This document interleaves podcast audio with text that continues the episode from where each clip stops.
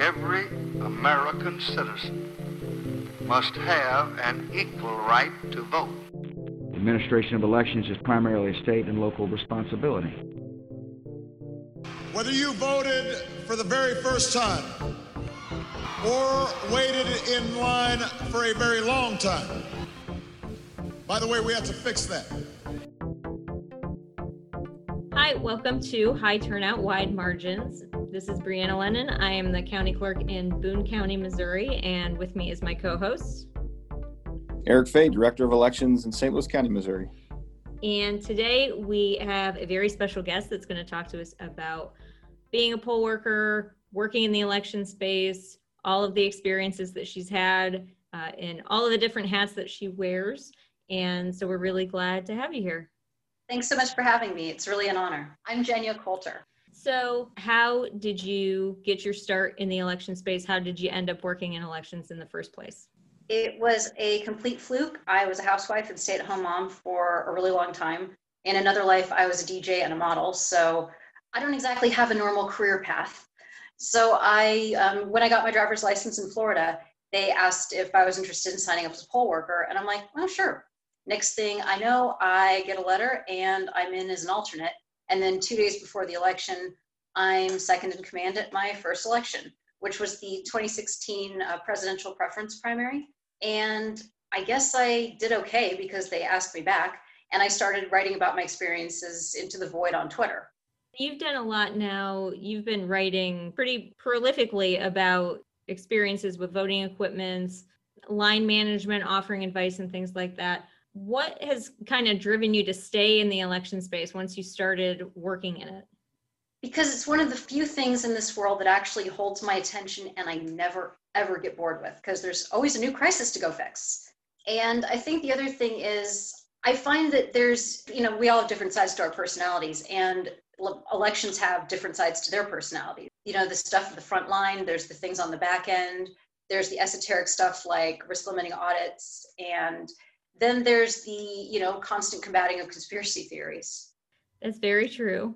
Can you speak a little bit to what your experience has been in florida especially in the elections that you've worked and maybe talk a little bit about so missouri doesn't have early voting. We have excuse absentee voting um, but i know that you have been a poll worker in both capacities on election day and at an early voting location. So can you kind of speak to what that experience has been like in, in Florida? I actually do like how Florida runs their elections. Everything makes sense.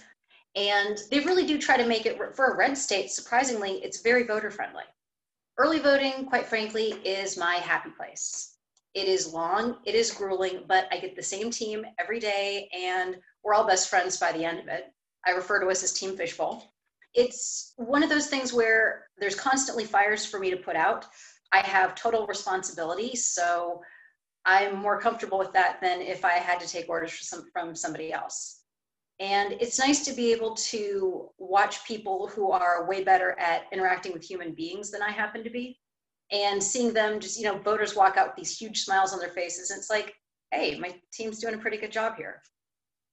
Now, the early voting process in Florida is a little different because there's some jurisdictions I found out where they put their ballots in envelopes to be tabulated at central count.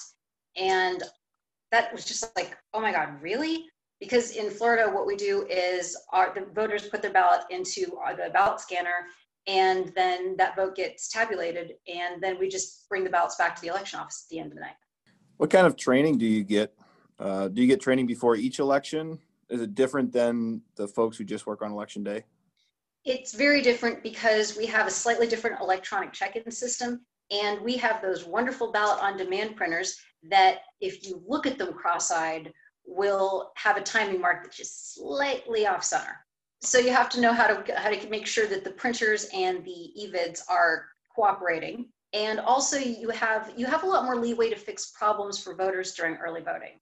There's some things that I cannot fix on election day, but early voting, holler at your girl, I can get that done we get around four hours of training. Um, we had to switch to online training. And what was interesting is I went from this year being a poll worker to actually being one of the trainers.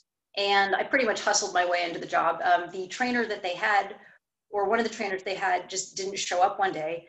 And I was saying to my supervisor, you know, I do it. And I was completely talking out my, you know what. And she looked at me, she's like, really? Let's talk. We have a conversation. I do my train the trainer. Next thing you know, I am training poll workers. That's how it evolves a lot of times, that kind of thing. We have a number of people who work full time in our office that started as poll workers and just had an interest in it. So I'm curious in your case at your early voting locations, your EVID, your electronic poll books, are they connected remotely to the other locations across the county? To the other locations, no. Um, to these, to our uh, county database, they kind of have to be because if a voter needs correction with their address or name, sometimes gender, sometimes birth year, we have to be able to be in contact with the office as we're doing that so they can update it. But we always fill out a voter update form that has the, the new information on it. So there's also a paper backup. Redundancy, it's a thing. I think that's very similar in Missouri in a lot of ways. It varies across jurisdictions. Like you said, we do have a lot of counties that aren't using equipment during the absentee period. They're still having ballots being put into envelopes. Quite frankly, we were doing that in 2019. So it's still new to us that we would be putting absentee ballots directly in the machine. We had some programming things and different equipment things that we had to work out before we could get to that point. So I feel like it's one of those decisions once you start doing that, it lets you do more in early voting capacities and voters have a better experience being able to just put their ballot directly into a machine. One of the things I know I've seen you talk about in the past has been lines and line management. Is that something that is covered in your training? Is that just something that you pick up over time and figure out ways to better move voters through your space? Okay, line management is part art, part science. And the first thing is we have what's called our polling deputy. They pretty much, they're the muscle around the place. They do the security. And they're also the ones that make sure the voters get in the right lines. A good deputy, and I've got one, is worth their weight in gold because they can pretty much get, they can maintain traffic control so I can focus on being in charge. And one of the things that they're able to do is if there's going to be a wait, they can warn the voters. They're like, hey, there may be a little bit of a wait. Do you need to make change to your voter record? I can get you a clipboard and a, and a, and a form and a, and a pen so you can fill that out. And by the time you get to the assistant clerk, guess what? They're ready. And it cuts down on processing time.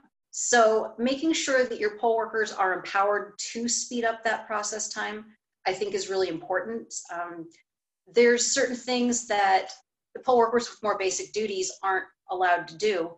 And in some cases, that's fine. In other cases, you, it might be worth it elevating their privilege level just a little bit. So, like, they could accept a surrendered vote by mail ballot and stamp it with canceled, but the assistant clerk would have to do the processing. So it's it just I think it's partly make sure that your poll workers can handle give them as many duties as they can handle you know sometimes people do really well when they're trusted with more responsibility you want to make sure that when you're um, moving people through that you're moving them through in a logical order if you have six people waiting to check in voters you want to send the voters coming up in line to the farthest one first and we got to use two ballot scanners this time that was wonderful and even with record turnout that was the only real line we had it was to the ds200s ballot scanner can only accept that ballot so quickly. You try and speed that process up, guess what? It jams. You know, one thing that I've heard from a lot of election administrators that they're always leery of giving election workers, poll workers, more autonomy, something you just mentioned. Because I always say the creativity of poll workers is endless. They will think of a lot of different things to do out there. So, somebody like you who has pretty extensive experience working in polling places and early voting locations, a number of times. How do you manage situations like that? I'm sure you've run into situations where people have kind of gone off on their own and gotten creative. How do you handle those situations? What recommendations do you have for election administrators and how they should train supervisors like you to handle those situations? You want to make sure that they know the proper procedures to handle as much as humanly possible. Because there's some people who think, oh, it's just on a need to know basis. We'll just teach them a couple scenarios. Oh my God, that is so not how it works. Because usually you'll have a brand new precinct clerk who has never done this before, and all of a sudden they have a situation that was absolutely not covered in training. And you want to make sure that they've either got a really good voter hotline to call or they've got the tools they need or a guide next to them that says, hey, you do this. And they generally do figure it out. Now, we've had, I had an issue once where one of my book inspectors was tearing the top part of the ballot off along with some of the timing marks. And I had to spoil 24 ballots in a row. And what I'd realized is that book inspector could have used a little more hands-on training before she'd started. So you want to make sure that all your poll workers know what to do and what not to do.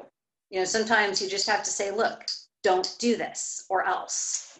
Now, it doesn't work for everybody, like it wouldn't work for me, but for the average poll worker, I think it's fine. Now, if they ask, you want to make sure you can give them a good answer. Like if you do this, your your electronic poll book won't be talking to your ballot printer. You know, it's like cause and effect. Explaining cause and effect, I think, is a really effective training method, and it cuts down on those little creative moments. I think that's a really good point because I think that is something that gets missed a lot. One of the things I had the opportunity to do for this past election, especially, I could go to some of the polling places and see what things were happening in real time. And there were a lot of situations that I was observing where nothing went wrong, but it could have gone better had we explained that cause and effect. I think that's a really good point. Training, I think, is always a challenge because you're trying to figure out, as an election administrator, you're trying to figure out how much do I want people to know? How much can they actually retain without forgetting the one important piece. Do you all have um, checklists or guides or things like that to walk you through a lot of the election procedures? Yes, my election office is wonderful, and we have color coded checklists for just about everything. And each of our supplies has a little color sticker on it that corresponds with that checklist and where we're supposed to pack it at the end of the night. It's really, really nice. And our warehouse manager is very orderly and he pretty much uh, let's just say he's like if you put anything out of place girly you are in serious trouble. And i'm like dave i don't want you to eat me. So once i learned his system it really made a difference because now when i've packed my equipment i'm like oh this is why i want to make sure everything's in the right place so i don't make dave's job infinitely more difficult. So i have a question about the training you've done. Now you said you you've been able to do some training one thing that I feel like I always struggle with and my folks always struggle with is when you're training folks in a class, whether on, you know, virtually or in person, you always come across a few people that just aren't getting it and you have to make a decision. Are we just going to say thanks, but no thanks? We'll, we'll try to find somebody else. Have you run across that? And if so, how bad does it have to get for you before you tell somebody, you know what, we're just going to have to find somebody else? Do you do you do tests? Do you do anything like that at the end of your classes? Yes, we do do we do do testing and we do have evaluations. Um, our new online training, which we pretty much developed on the fly, that you actually had to pass the test in order to move on to the next uh, segment of the training. And I think everybody can learn. It's just that some people learn differently, so you kind of have to meet them at their level. I am not as worried about the poll workers who make mistakes as I am the fact that I've had quite a few elections where at least one of my workers never showed up. So as long as they show up, I'm happy. I'll talk them through anything if they need it. Yeah, that's what I'm always praying for. Election morning is just a warm body and a seat, and we'll we'll take it from there. You know, but I always say we're coming in on a wing and a prayer each each election. Isn't that the truth? What else, from your experience, would you like other election administrators to know about how to train poll workers, how to recruit poll workers, how to empower poll workers? What, what are some other recommendations you might have for other folks across the country? Well, a good poll worker is hard to find and in some cases even harder to keep. Um, I've had some really great poll workers that I only got to work with maybe once or twice, and I still miss some of them. So I think there needs to be a lot of times poll workers can do, can put up with a lot of pain but it's they want to make sure that their about their contribution is valued by the election office. And they just want to feel like you know that you know somebody told them they did a good job. You know it's like we're pretty simple people. It's like pat us on the head and tell us we're a good boy. And generally we're pretty you know we're pretty laid back. And i think it helps to have allow, allow the poll workers to talk to each other. You know, keep the lines of communication open. I really enjoy the fact that I get to election explain to people, and if they have a question, I can answer it. And it's like make sure that if they have questions, you know, they don't, you know, they don't feel like there's any dumb questions because there really aren't. You know, you know, we all learn things in our in our own way. And as far as training goes, just keep the training moving and color coded forms really do make a difference. And or if you're describing a form, sometimes it's easier to refer to it by its color. Like I refer to the um, our voter um, hot pink cheat sheet as a screaming pink that you can see from space. And people were able to retain that. It wasn't like, what, what's the name of the form? It's like, oh, it's the screaming pink one. Or it's the um, nauseating green one. Or it's the, the orange that's the retina sizzling orange. Like people can remember colors sometimes a lot better than they can remember the name of a particular document. That is, I think, really an excellent suggestion. I, I know from my own experience and from most poll workers I've talked to, no matter how much training you've had, you get there on election morning or the first day of early voting, and it's a little bit deer in the headlights. Like, oh my God, okay, what what happens now? And if you can just think, okay, yeah, I need the pink sheet and the green sheet and and the blue box and this, you're right. That probably does help quite a bit. And one of the tips that I can that I try that we try to give our um, precinct clerks at training is bring a sharpie with you and label all of the seals that you're going to need at the end of the night that way you know which seal goes which and it makes your paperwork go faster if you have to record seal numbers. We have a number of trainers. We have eight or nine trainers that we have come in and we give them kind of an overview briefing on what's changed between elections. We solicit their feedback on different things. We redesigned a lot of our checklists this year. They had a lot of input into that. What is the structure that you have with your local election authority. The better you know the people who work the warehouse, the people who do voter registration, when they know who you are, you're able to find out why things are done the way they're done. I mean, in my case, I have a bazillion new ideas, but I'm not the boss. So obviously, those will never be implemented. So I, it helps me to understand okay, this is why we're doing what we're doing. I wish the poll workers would get together, but for the most part, we run into each other at elections and during training and then we kind of disperse throughout the year. Or at least that's my experience since everybody else here has been a poll worker for like ever, and I'm still the weird chick from Los Angeles. Does your county do any kind of uh, poll worker appreciation stuff? We have our poll worker pins, and we refer to it as our football. It's a little oval shaped pin that says election worker, and we get a bar that we attach beneath it for each election that we do. I think we're one of the very few jurisdictions that does these but I have done 20 elections in just under four years. I think in the election space, it's nice to have somebody that wants to step up. It can be very overwhelming for a lot of people. And I know, at least just in talking and going to our own poll worker training and conducting some of it, some people really like to have that strong supervisor position. They have no interest in ever becoming a supervisor. They would like to just continue on being an election judge they like being part of the experience, but they do not want to have the responsibilities of having to sign the papers and put their name to it and be one of the ones that has to handle the really difficult situations and things like that. So I know I'm always grateful when somebody wants to be in charge of something. And I think we've been extremely lucky as we've lost our trainers through attrition. The ones that have come up have just plugged them right in and they've been hitting the ground running and coming up with great ideas. I am sure that that your county is very thankful for you. I hope so. Sometimes I think they just wonder what the heck were they thinking. But I try. Basically, I what I do is my whole goal in life is just not to embarrass my election office because there are wonderful people who gave me a chance when most places wouldn't, and I'm grateful every day. Are you gonna let me talk about election Twitter now? I, if you had told me that a hashtag I created when I was still social media director at US Vote Foundation a hashtag I created to get around an IRS rule that you couldn't tweet about anything that said political or politics. If you had told me it was going to become like this weird cultural touchstone, I would not have believed it because it was something, it was just kind of a throwaway thing. And I just liked using it so could showcase some some of the mappers that I knew, some of their work, and to communicate with various election people who happened to be on Twitter. I think you were one of my earlier ones. So it just sort of you know grew out from there and people started talking to each other and the best part is that people who would have never ever wanted to speak to each other you know for the most part on twitter they like i'll introduce them and they're like best friends within like 10 minutes and these are groups that generally don't always get along like some of the election cybersecurity people and some of the more traditional election officials it's cool to watch all these relationships and friendships blossom it's like even two people I knew on election Twitter wound up getting married, which was just awesome. So it's cool. It's like it's part family, part knowledge clearinghouse, and part obscure little cult. I just didn't expect that it was going to get so huge. I'll tell you, it was my first introduction into the world of election mapping.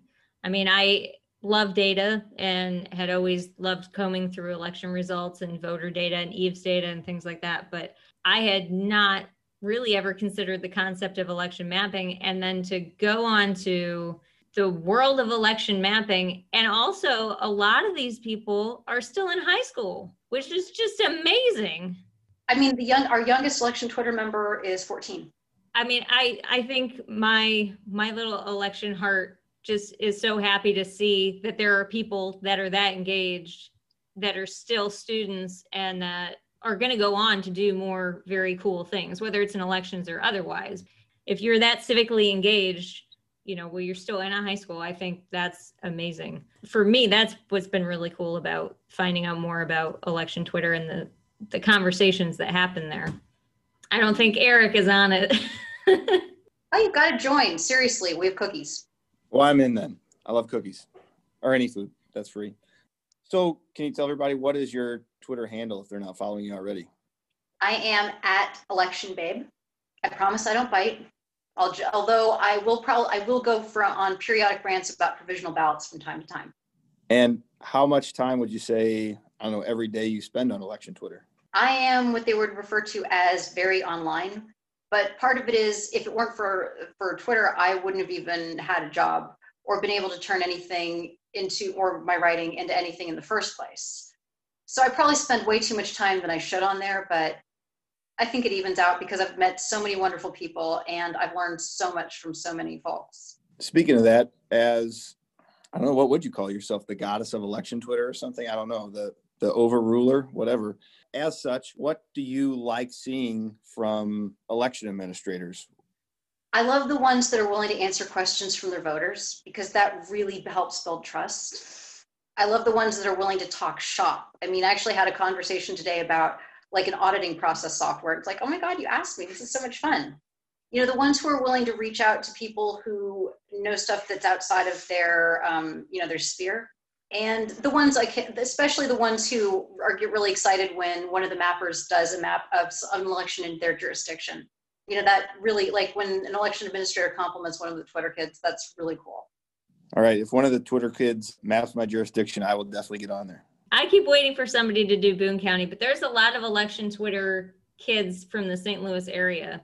The other thing that um, I wanted to bring up about it is well, like you said, you couldn't put political on there because of IRS rules. But I think one of the other consequences of that is that it's been a very nonpartisan, bipartisan type of space because it's not political Twitter. It's not a lot of people that are there campaigning. It's people that are interested in the election side of elections and not the candidate side or the issue side of elections necessarily. For me, that's created a space that I'm not really used to because there's so much political conversation about the election. This is very apolitical. Has that been intentional? I don't really like politics. I love elections. And I'd really rather just let people's love for elections shine through rather than the avariciousness that politics tends to bring. I guess, I mean, we're all still coming off of the 2020 election, and I think Twitter has certainly been one of the places where the election fallout has continued on. There's been a lot of discussion about it. There's a lot of very active people, whether you're on election Twitter or just honestly on Twitter. How has the the 2020 election fallout and all of that been for you as a poll worker, as just a avid elections social media user, what impact do you think it's going to have in the space? I think it was really nice to see um, various people in election professionals with the Trusted Info 2020 hashtag and other hashtags going out and trying to do a preemptive strike against uh, misinformation. That really made a big difference as far as trust in the election process. Well, of course, later on that kind of devolved into you know chaos, but that's not on that's not on the election professionals' part. And I think what it did was it allowed me to communicate with voters if they had a question, like if they needed to know, like I'm in college, but I live in another state, how do I get my absentee ballot? And I'm able to go, okay, DM me, take a deep breath, we'll get this figured out. That's really helpful to be able to answer questions from voters. And I think one of the other cool things is you can get out a lot of information about the upcoming election in your area very quickly. You know, you can do cool memes, graphics, etc and you can give early voting dates and times you know what you need to bring with you. Polling place change you can get that out. And if you know local reporters guess what? You can tell them and say hey there's going to be a polling place change. Can you do me a solid and get this out to your, to your uh, viewers or readers? So there's a lot of that you can disseminate a lot of information very quickly in an efficient manner to people. But at the same time rumors and misinformation do tend to um, flourish like kudzu on uh, Miracle-Gro. So it's kind of it evens out but i think overall twitter's been a positive place for elections. Far more so than i'd say maybe facebook or some of the others have been. I don't often hear anybody talk about twitter in a positive way so that's good to know. I love twitter. Without it i probably wouldn't be here. You know my followers to me are basically like my family. All right. Thank you everybody for tuning into another episode of high turnout wide margins and a big thank you to Jenya Coulter for being our guest today. You can find her at Election Babe on Twitter, on the election Twitters. And I hope you all follow her, become part of her family, and hope you tune in for the next episode of High Turnout Wide Margins.